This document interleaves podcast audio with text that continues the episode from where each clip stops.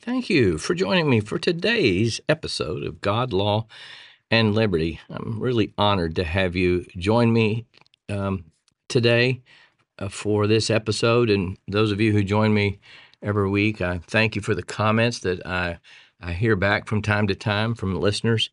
And uh, please remember when you email me to give me a, a bit of time to respond and acknowledge your email because we are in the middle of the legislative session. And so I'm out of the office a good part of at least two days during the week down at the Capitol, talking to legislators, trying to help them understand what's going on, and, then trying to help redraft bills and amendments to bills. So my, my time gets really compressed here uh, for the next several weeks, couple of months. But uh, I do love to hear from you, and and thank you for that.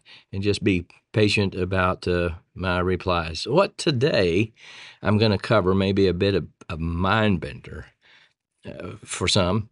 I know it was for me. When I first heard some of what I'm going to cover today back in early November of 2021, and I know it was about that time uh, because of the date of an episode of Chalk Knox Unplugged that aired uh, on November 5th. You can find at the Chalk Knox Unplugged um, platforms for podcasts.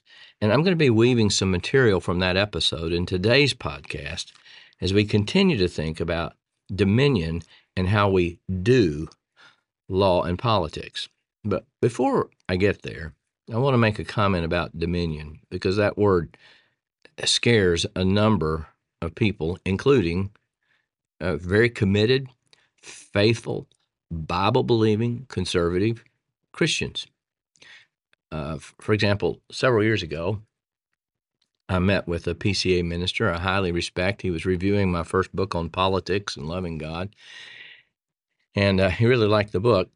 But as we talked about the chapter on theonomy, which he thought was fine and good and great, uh, he said, just just be careful with those who talk a lot about the dominion mandate, the dominionist, I guess you could say. And at the time, I, I didn't really understand why, because I knew he believed that the scripture said that Adam was to exercise dominion, right? So um, I, I didn't ask him why he said that, but I suspect it's because some uh, who might go by that title um, or that or at least in his mind, have gone about the Dominion mandate badly.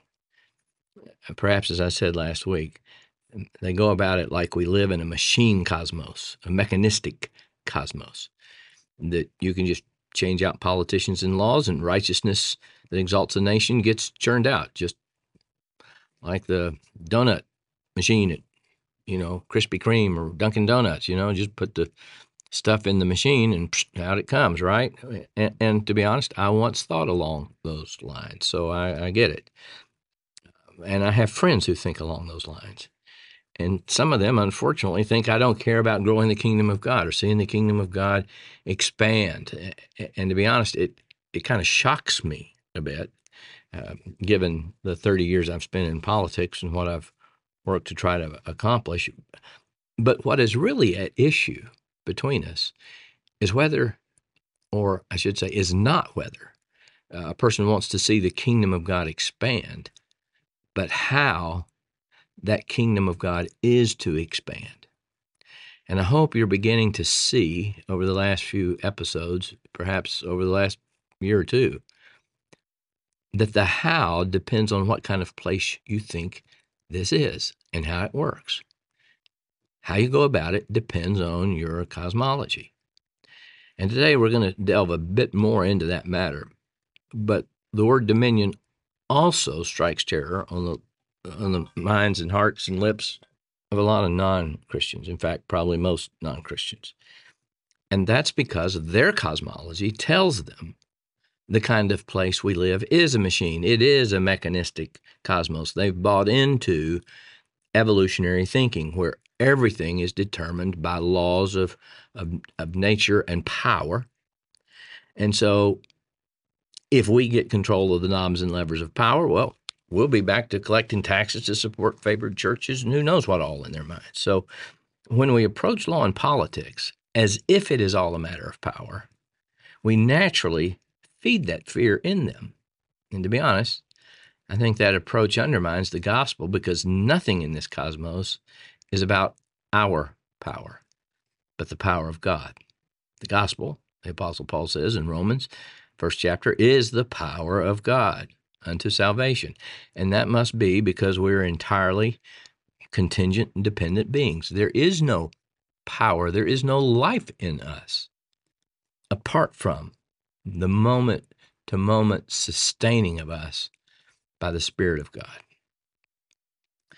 So I, I, think that's really what was in the back of that mind of the minister when he cautioned me about the Dominion folks. Their hearts, their intentions are in the right place, but their how is often off because their cosmology is wrong. Anyway, uh, back to today. What I heard in 2021 has positively influenced my understanding of the scripture and how I think of law and civil government and politics. And I hope it does the same for you, but but not just in this sphere, but in every sphere of your life. And the topic today is allegory. And next week, uh, please come back. Tell your friends about this episode if you would, but also about next week, because we're going to be looking at archetypes using some material recently put out by attorney Jeff Schaefer of the Hale Institute at New St. Andrews College in Idaho. And I guarantee you, it will rattle you to the bone in terms of how you see our culture and how our culture thinks of law and the nature of the problem that's facing us. And I, I promise you don't want to miss next week's episode. But anyway, back to today. Why talk about allegory? And what could that possibly have to do with how we think of law? And to be honest, that's a great question. And I would have had no idea 18 months ago in October of 2021. So, to introduce this topic, let me play a clip from that Knox Unplugged um, podcast that puts the matter of allegory in an important historical context.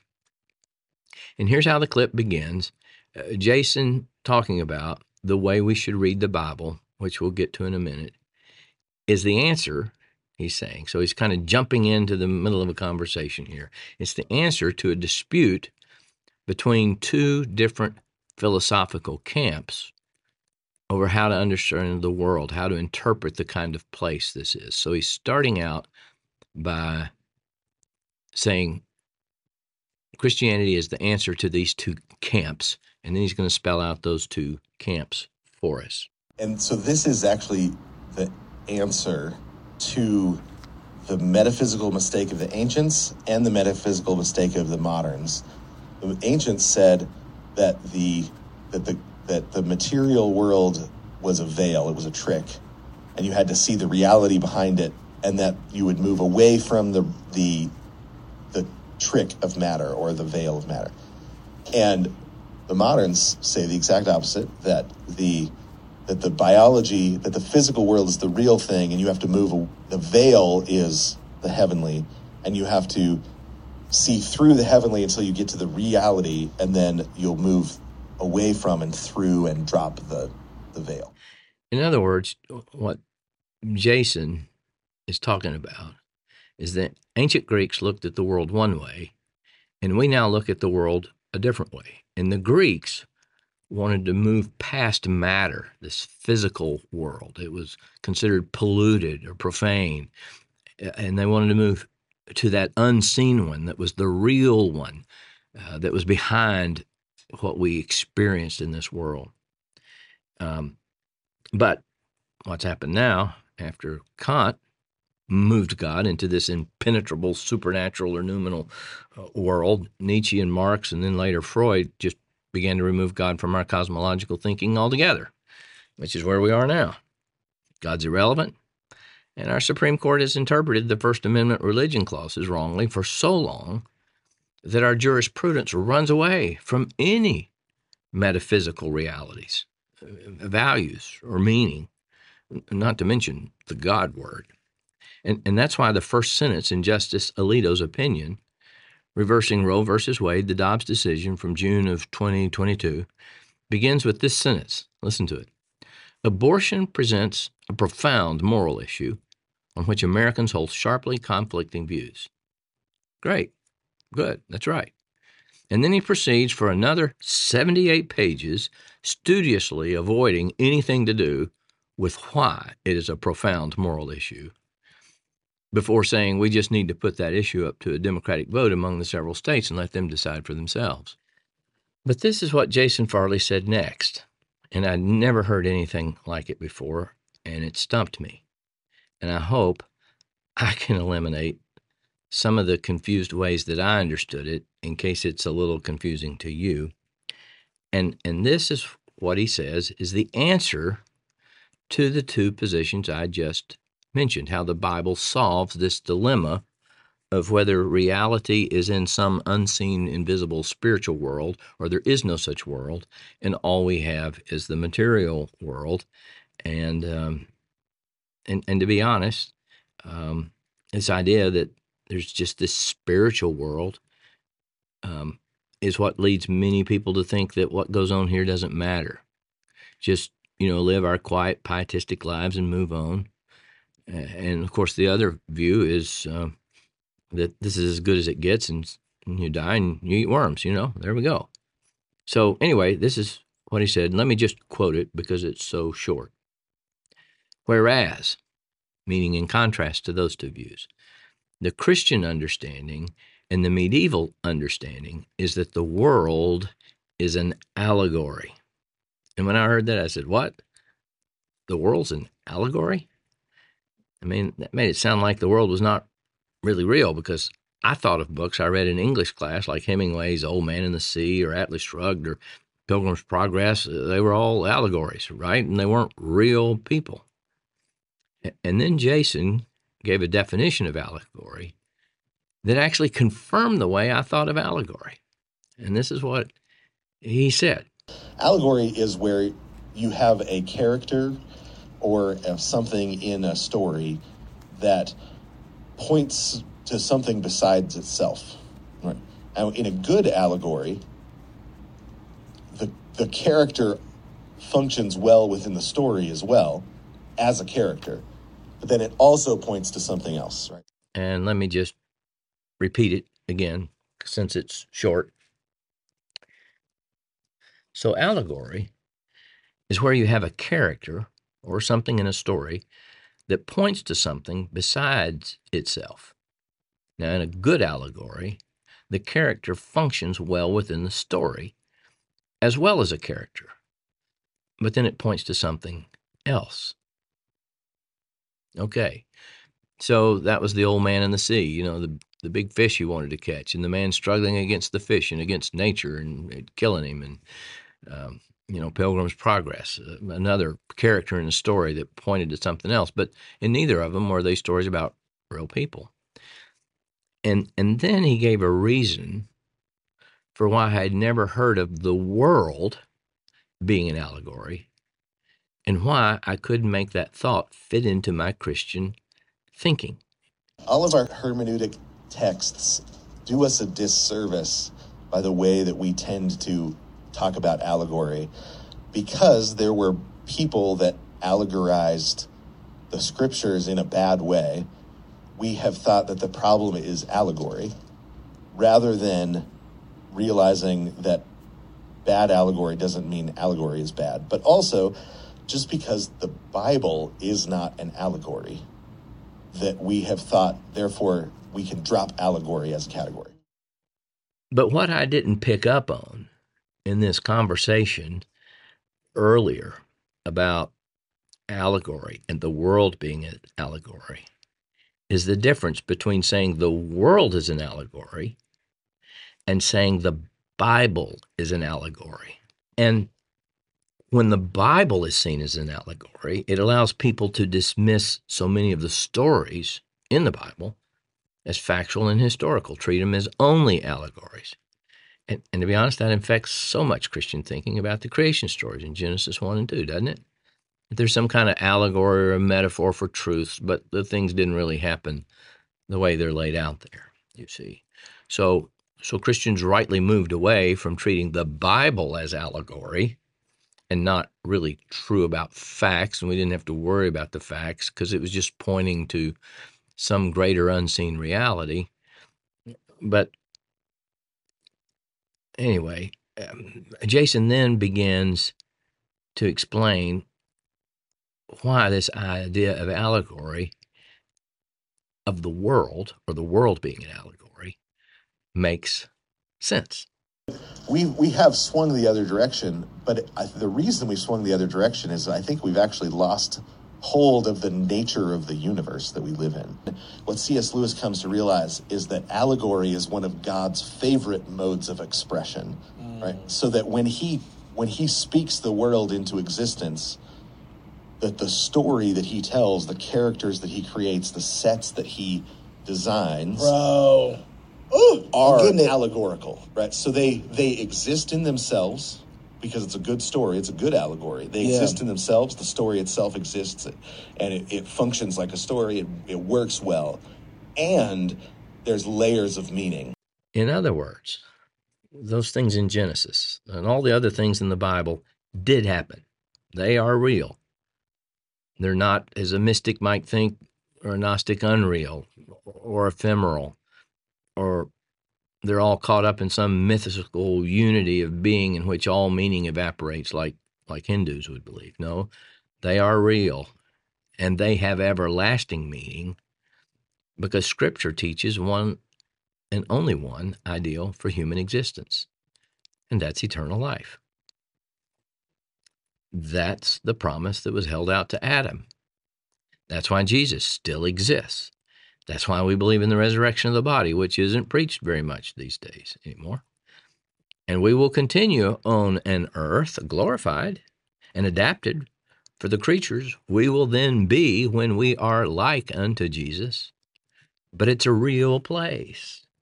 It's not some mist or, you know, ooh, ooh, floating around kind of thing.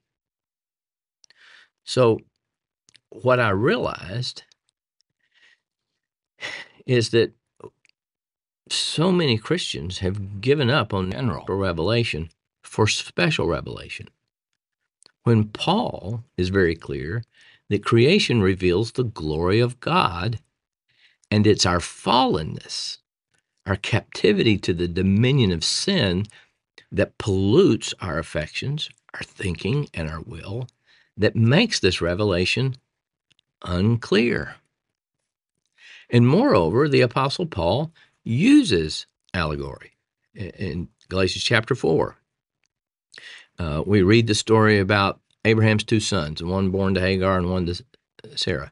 And in both the KJV and the NSAB, we find in verse 24, this is chapter 4, Paul writing, which things are an allegory. That's all he says. I'm telling you, these things are allegorical. They have a, a deeper, they're real things, but they point to something more than what they are in a material, strictly material sense.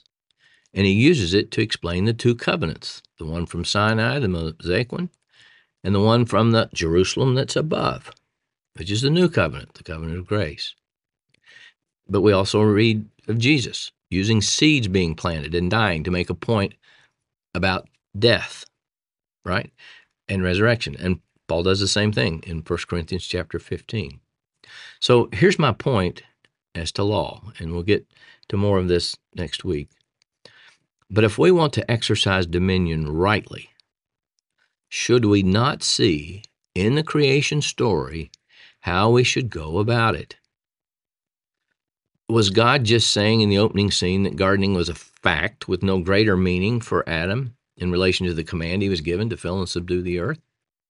It just that's just a fact, but it but it has no greater meaning to it. It's not revealing anything to us about anything. Was there no meaning to God telling him his first task was to garden and uh, and grow the garden? So let's let's carry this out further. What did God do in creation with respect to law? Well, he made Adam with an increated, fully developed law of his nature pertaining to how he related to God, uh, all of his thoughts, his passions, his energy, his purposes, his his uprightness was directed towards God so that he could be in fellowship with God to carry out the task that he'd been given for the glory of God. And what was Adam to do? He was to walk by faith with respect to the one first positive law given him. And he was wired to want to obey it. But he didn't believe God, which is what faith is it is believing the truth about what God says. And then, by analogy to Adam and how he was created with respect to law, what do we find with the Mosaic covenant and polity? Well, we find scripture speaking of Israel as a choice vine that God planted, which should bring back to mind the garden he planted at Eden. You see how thinking of the world as allegory, we start to see that there are layers of meaning in the first story that relate to the next story, that relate to everything else throughout the rest of the scripture. I mean, where does Jesus do his work? He starts out in the wilderness where we've been cast out of the garden, and he finishes in a garden. So, Genesis 1 through 3, you might say, are telling the story of what happened and the story of, of Jesus' ministry is reversing exactly, in the words of John, destroying the works of the devil. There we go.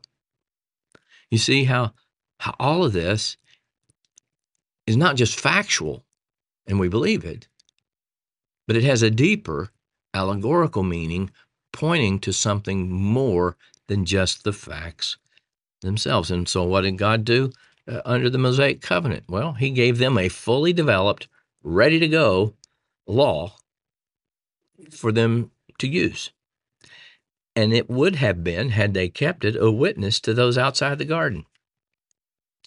So it's it's as if if had Adam kept the garden and learned how to garden, he would have known how to extend Eden and beyond. And so God gives the people of Israel a grown up law for them. And what does it say in Deuteronomy 4 5 through 8? Surely I have taught you statutes and judgments.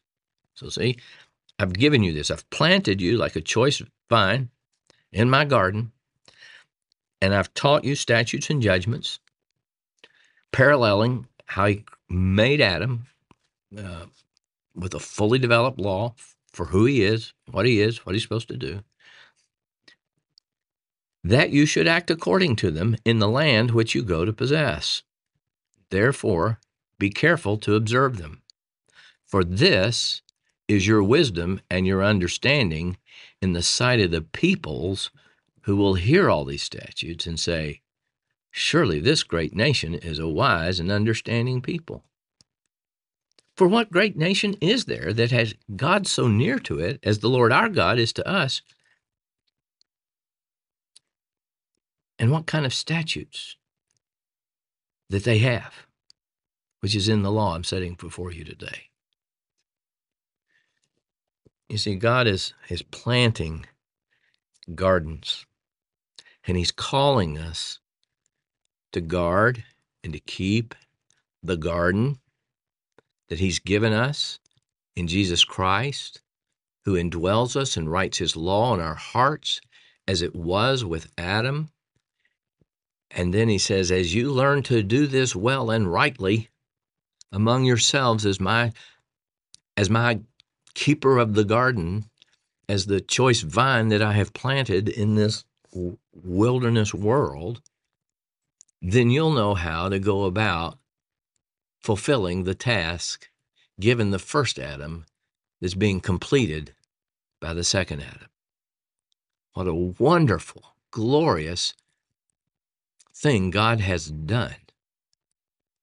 And the world itself is helping teach us, and God's providence, if we see it, is helping teach us about who God is and how we should live and work and exercise dominion in the world that He's made to relieve it from the curse. Well, as I said, I hope you'll join me next week because we're going to look at archetypes. And I think you're going to find that really, really important. So hope you'll join me for next week's episode of God, Law, and Liberty.